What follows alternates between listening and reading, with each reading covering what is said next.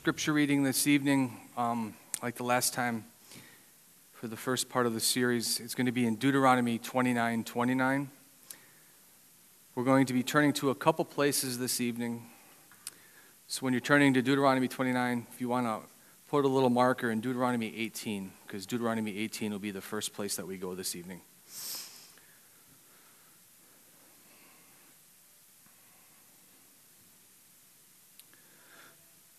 So Deuteronomy 29 29 says, The secret things belong to the Lord our God, but the things that are revealed belong to us and to our children forever, that we may do all the words of this law.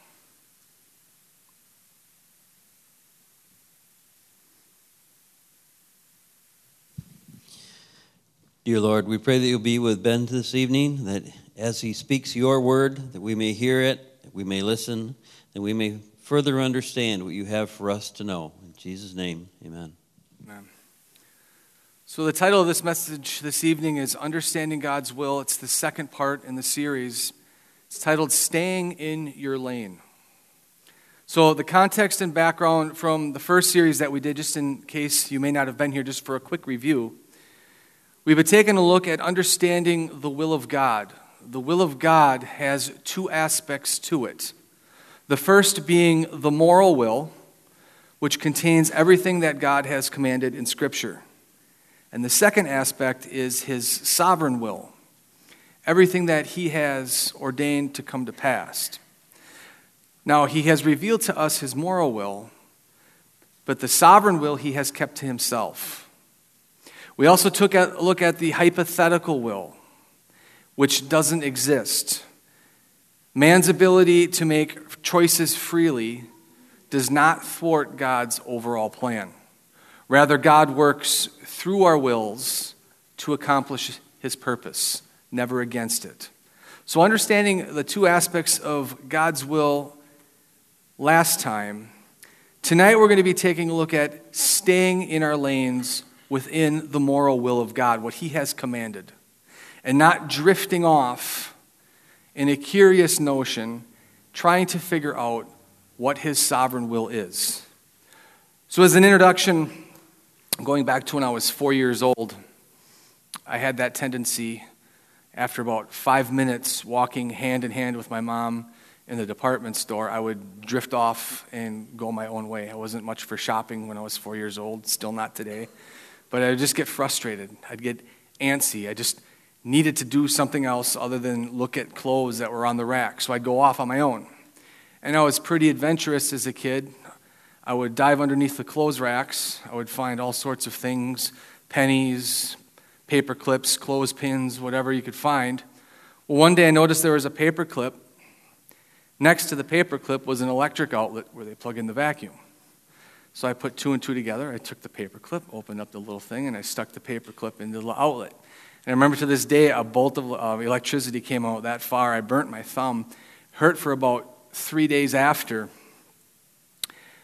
Had I stayed by my mom's side and done what she had asked me to do, I would have never found myself in that situation. It's when I became bored, it's when I became frustrated it's when I wanted to do what I wanted rather than what my mother wanted me to do that I ended up poking my nose in a place where it didn't belong. And the same can be true in our relationship with the Lord. We can become frustrated and discontent with what the Bible reveals. At times we can be like, okay, I've read this before. This isn't enough. I need more. We can have that thought. We can have that feeling going through us. When we go beyond the means, of which God has given us to know what to do and how to conduct ourselves. When we stray out of our lanes, pursuing mystical and extra biblical activities, we can find ourselves getting in all sorts of trouble. So, some questions to ask Where is the foundation of our support? The place where we go in understanding God's will. Are there places that are off limits? Are there practices? Are there things that we can do that are against God's moral will? They're an abomination to Him. He does not want us to do these things. Is it a sin to pursue God's sovereign or secret will? We know his moral will in Scripture, but is it a sin to go after the sovereign will of God? So, we're going to do this evening, kind of like when you have a campfire and it's just about to die down and you rake the coals over once again to throw new wood on the fire. That's what we're going to do with our hearts. We're going to take the rake over our hearts and see have we experienced, have we actually participated in some of these examples this evening that speak of us going after Christian mystical experiences in order to understand the sovereign will of God. So, first of all, the foundation of God's will. We stand upon God's word alone. It's called the sufficiency of the word. And what do we mean by sufficiency? The sufficiency of Scripture means the Bible contains everything that is necessary for salvation and for a life of holy living. It is the supreme authority over all things.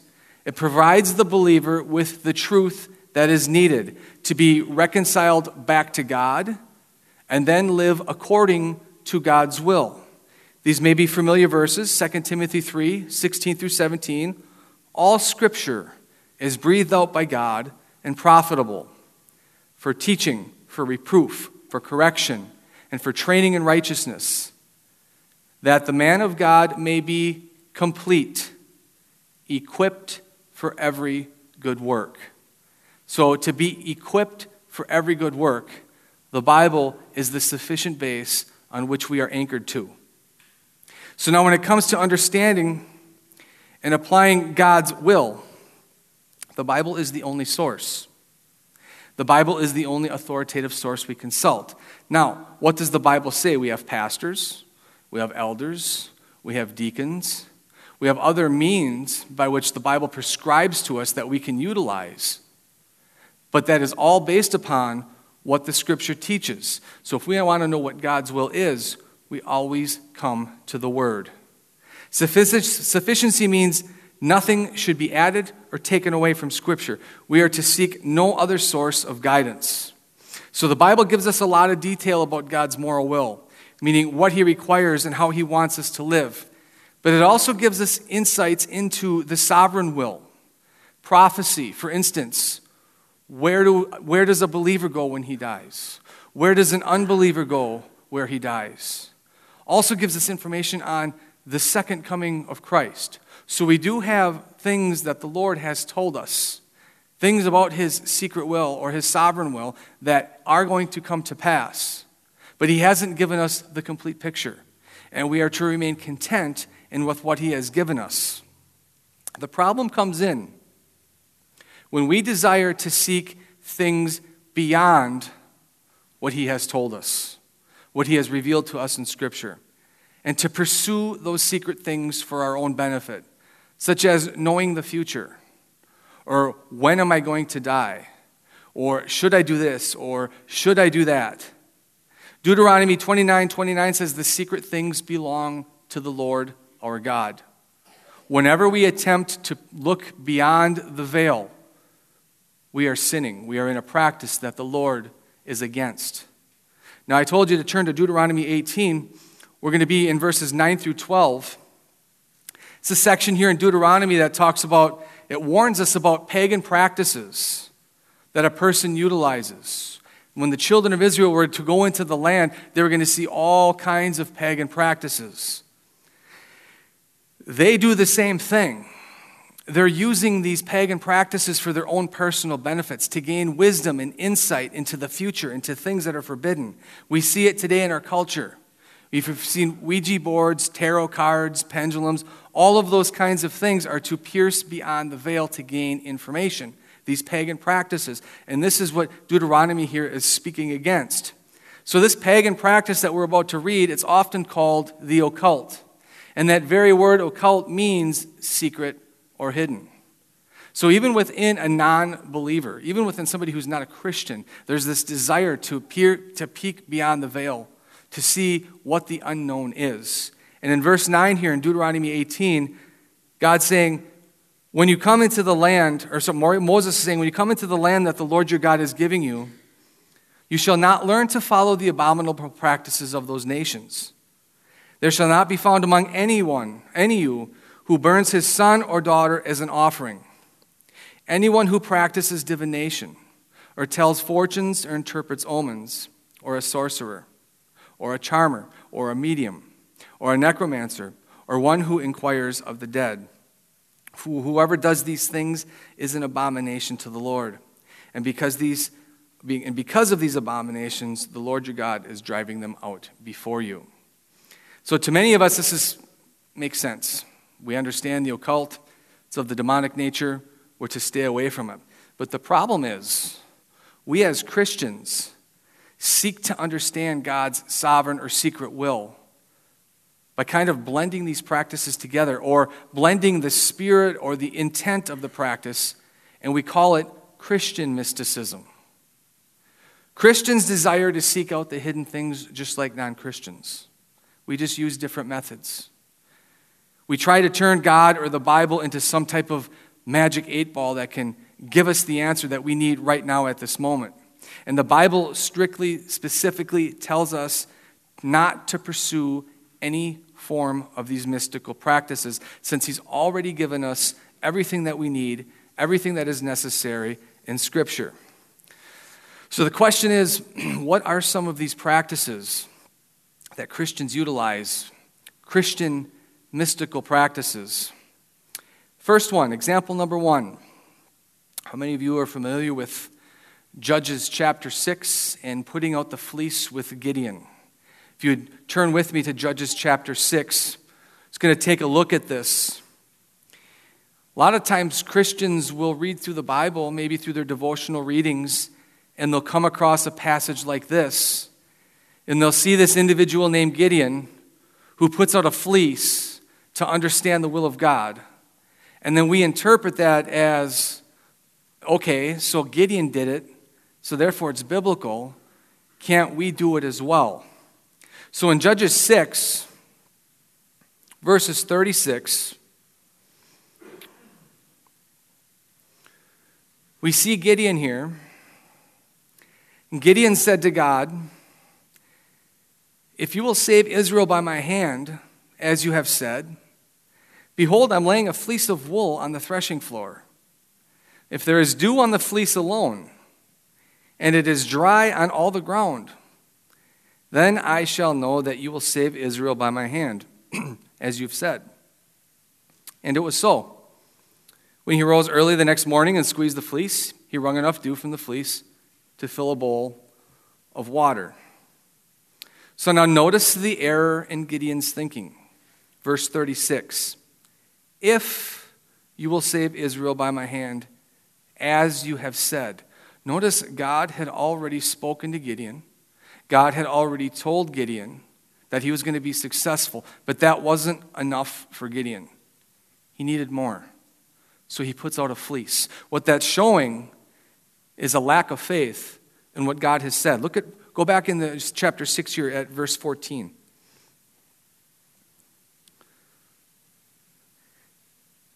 And the Lord turned to him and said, Now, this is before we, we just read, it's coming before.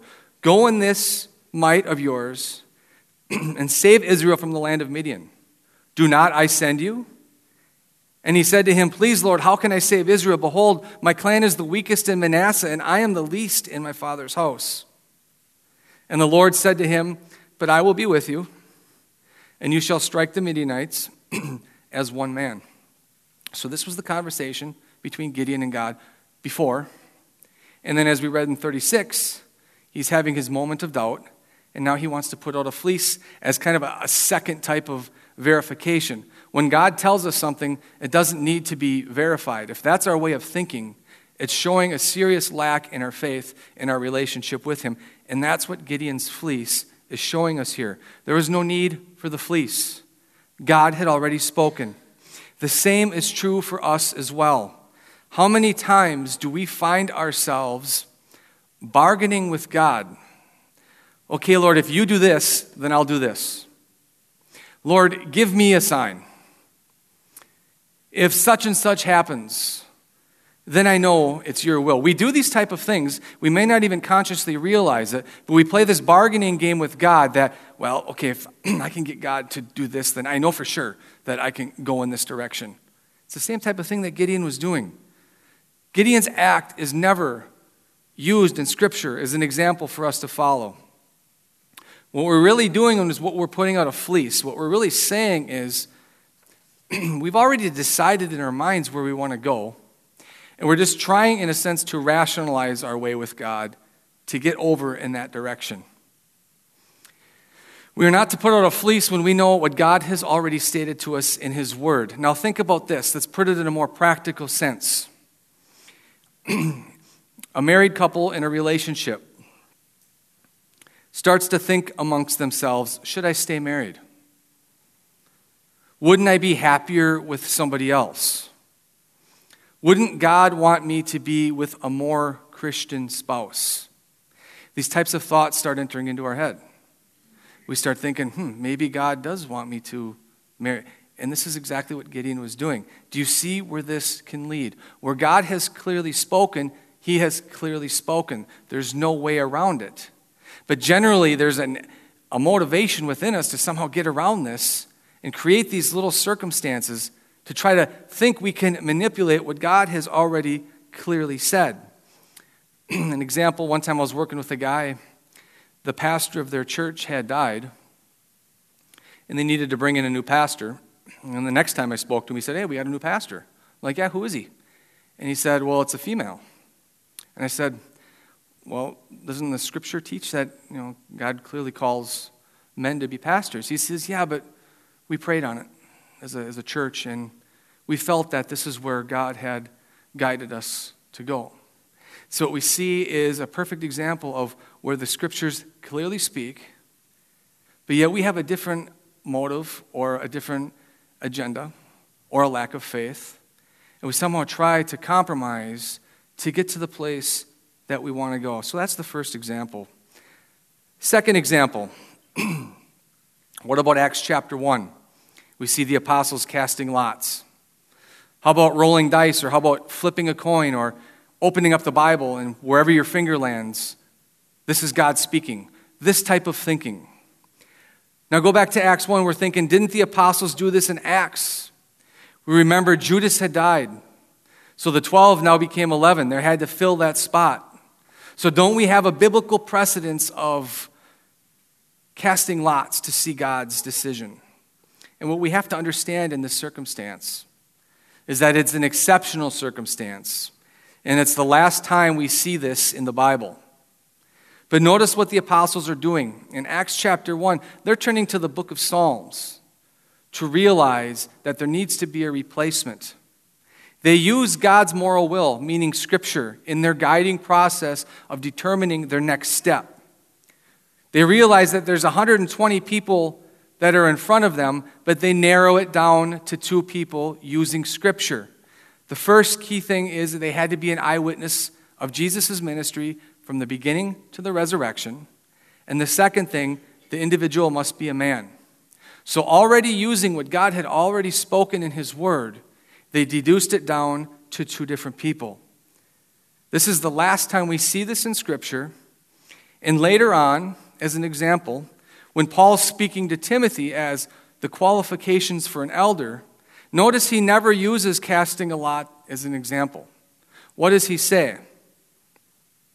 He gives them a list of biblical qualifications to make the choice husband of one wife, able to teach, not given over to drunkenness.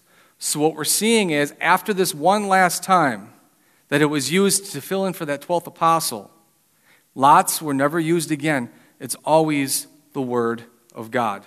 Always the sufficient base for where we go. So, the third example what about those who seek after signs? The truth is, we are never told in Scripture to seek after signs. Actually, the exact opposite is true it's forbidden. Jesus says in Matthew 12 39, an evil and adulterous generation seeks after signs. Even Satan can produce counterfeit signs. Matthew 24 says, For false Christs and false prophets will arise performing great signs and wonders as to lead astray, even if possible, the elect. So, those who are pursuing the sign, Jesus says the exact opposite. A wicked and an adulterous generation seeks after that. In the Bible, when we see signs and miracles happening, what was the purpose? The purpose of these signs. And this is pretty much the foundational point this evening that we need to take home. The foundational purpose of the signs in the New Testament was to give confirmation that these were true apostles and that they were truly writing the true Word of God. It was to authenticate their ministry as apart from the false ministries that were taking place at the time. Now, today, in the day that we live, revelation has been complete. The apostolic era is over. The apostolic era ended with the death of the last apostle, which was John. Ephesians 2:20 says, "The foundation of the church is upon the apostles and the prophets." So have signs become completely finished? In a sense, yes, they have. There is no longer any need to verify what the apostles were teaching. The Word of God is complete, therefore, signs are no longer necessary. We are not receiving any new revelation from God any longer. Therefore, signs are no longer needed. The Bible never teaches us to follow after signs. So then you may be asked in the fourth point what about dreams and visions? Same thing holds true for those who seek after signs, for those who seek after dreams and visions. God's word is complete. He speaks through his word, he guides us by his spirit. We are never told to seek after God or expect God for us to speak to us in a dream. So the confusion with this comes in is somebody can ask, but what about the biblical examples where we see God guiding people in dreams?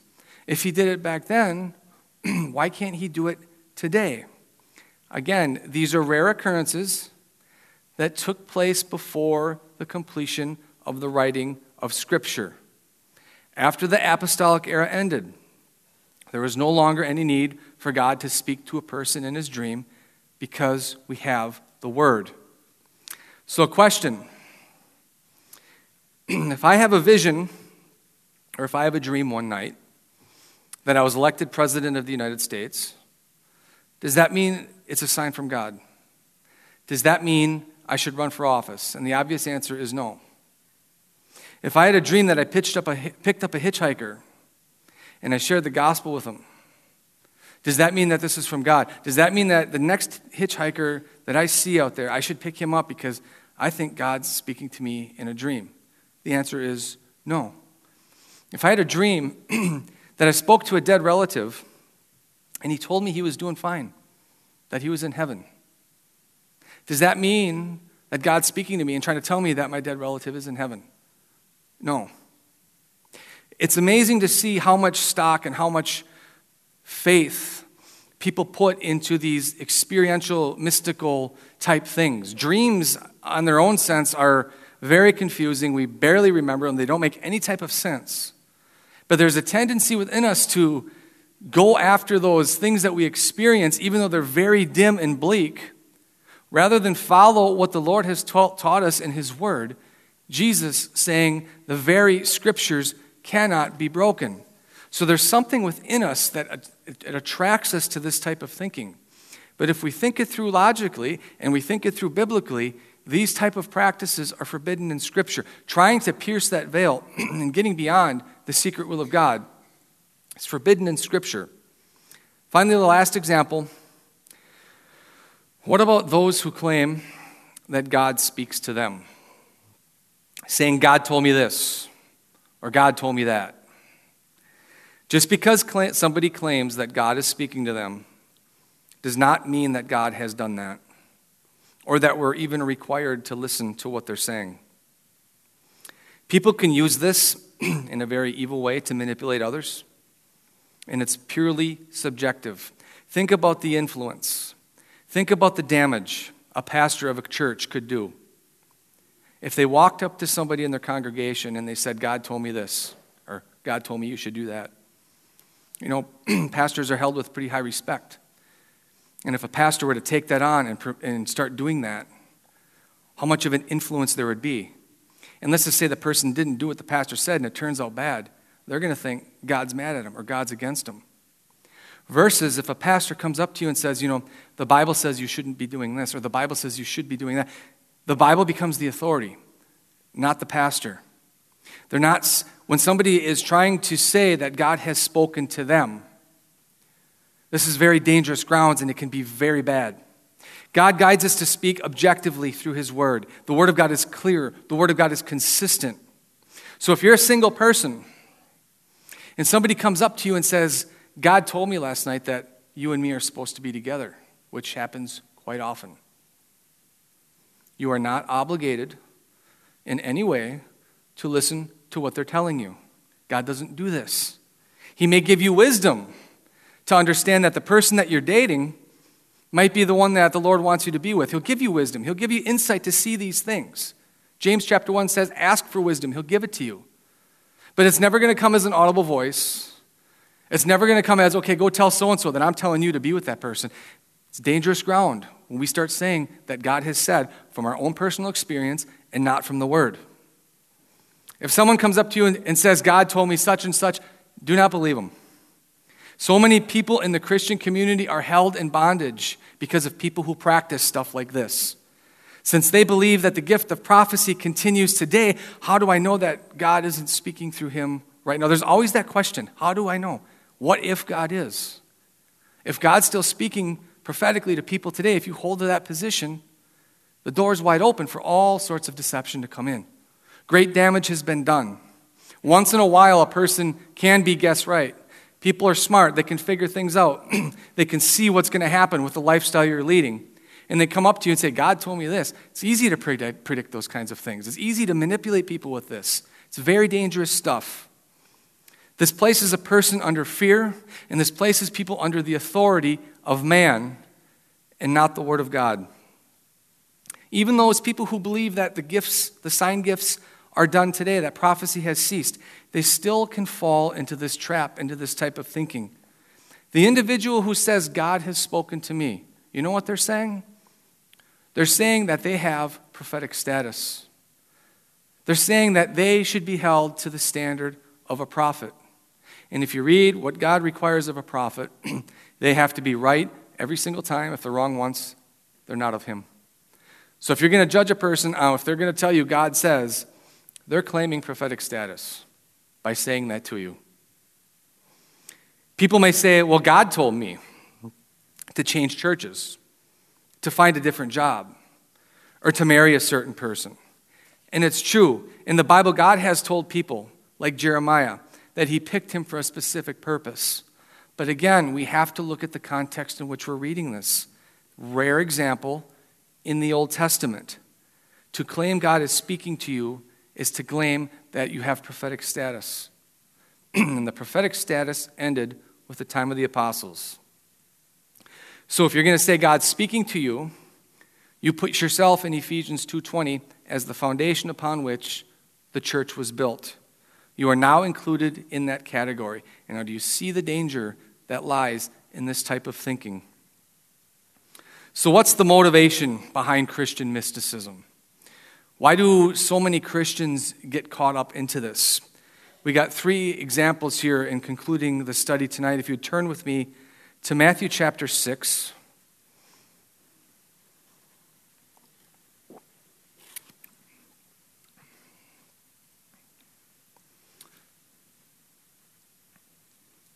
We'll pick it up in verse 30.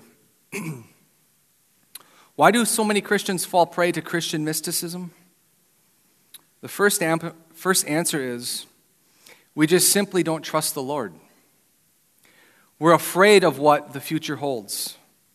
We feel inadequate on what might be coming our way. We're relying on our own strength and our own intellect, and we want to look beyond the veil to see what is coming for us in the future. We want to have the control over the things that God has sovereignly ordained to come to pass. We don't trust in the Lord. We want that control. What does Jesus say about this? Matthew 6:30. And we've read this I don't know how many times, but for some reason we just seem to drift. But if God so clothes the grass of the field, which today is alive and tomorrow is thrown into the oven, will he not much more clothe you, O you of little faith? Therefore, do not be anxious, saying, What shall we eat, or what shall we drink, or what shall we wear? For the Gentiles seek after all these things. And your heavenly Father knows that you have need of all. So, when reading this, the Bible being sufficient, the Bible being the source on which we anchor ourselves to, God's telling us not to be filled with anxiety, not to worry about these things, but to trust in Him. This is an absolute 100% guarantee, but this does not mean that we won't face difficult times, that we won't be facing trials. It does not mean that. But what it's saying is God will be walking alongside of you as you're going through the things that are coming your way. So rather than being self reliant and wanting control, we walk in fellowship with the Holy Spirit as He brings us into each new day with Him. Nothing can come your way without first being filtered through the hands of the Lord. And we have this promise in Scripture. Number two, the second reason why we fall into Christian mysticism, we're not content with God's moral will. We want more. We don't want general knowledge.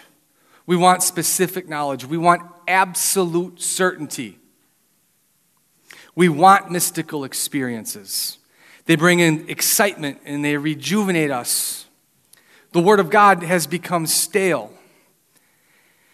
And if you feel like you're in this type of a scenario, you've fallen out of fellowship with the Lord. Once the Word of God doesn't become the driving force in your life, there's a problem. There's a relationship issue between you and the Lord. Now, the Lord may guide us into places where we don't want to go. We may get laid off work. We may be diagnosed with an illness. We might hear bad news from the doctor. So what we do is we sinfully we start seeking after safety.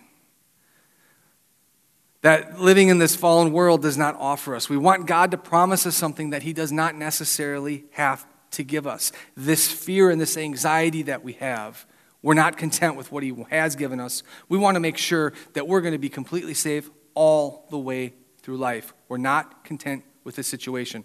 We're not trusting in God in these areas of our lives. Third, we lack responsibility, and this is a tough one. This is a tough one to hear. The honest truth is, at times we become lazy. We become irresponsible when we seek after these mystical experiences. Why is that? Because we simply just want God just to directly download this into our mind or just to directly tell us what we need to do. So then when this happens, whatever comes to pass, well, God just told me to do it. I, am not to blame. God just told me to do this in a dream or a vision, or I just got a, a word from the Lord, and this is what I'm supposed to do. What we have this tendency of doing is God just tell me what to do. Just, just give me the answer. I don't want to have to do anything. I don't want to have to study Scripture, seek the counsel of other Christian elders in the church. These types of things are, we are to pursue the whole Word of God. We're to look into Scripture, ask God for wisdom. And then, with all of this wisdom that we have received from the Lord, we are to make the correct decision. And that takes a lot of time, and that takes a lot of thorough biblical reading. And this is the area at times where we tend to put aside, hoping that God will just somehow miraculously show it to us when He wants us in His Word. We want the easy way out, we want the quick fix. Now, we read in Psalms in the um, call to worship. Remember Psalm 1's description of the godly person. His delight is in the law of the Lord, and that he meditates on day and night. God gives us his word for us to draw nearer to him. But we're always looking for the other way. We're always looking for that path of least resistance.